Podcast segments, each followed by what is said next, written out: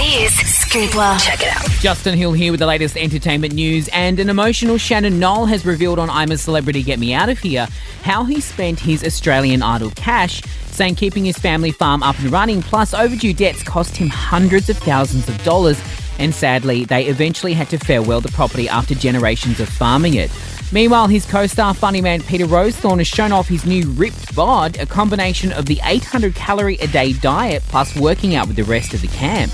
Finally, Fergie has hit a bit of a bad note performing the American national anthem at an NBA All-Stars game, trying to give it a jazz spin. So much so, she has officially apologised. To see the performance for yourself, head to hit.com.au.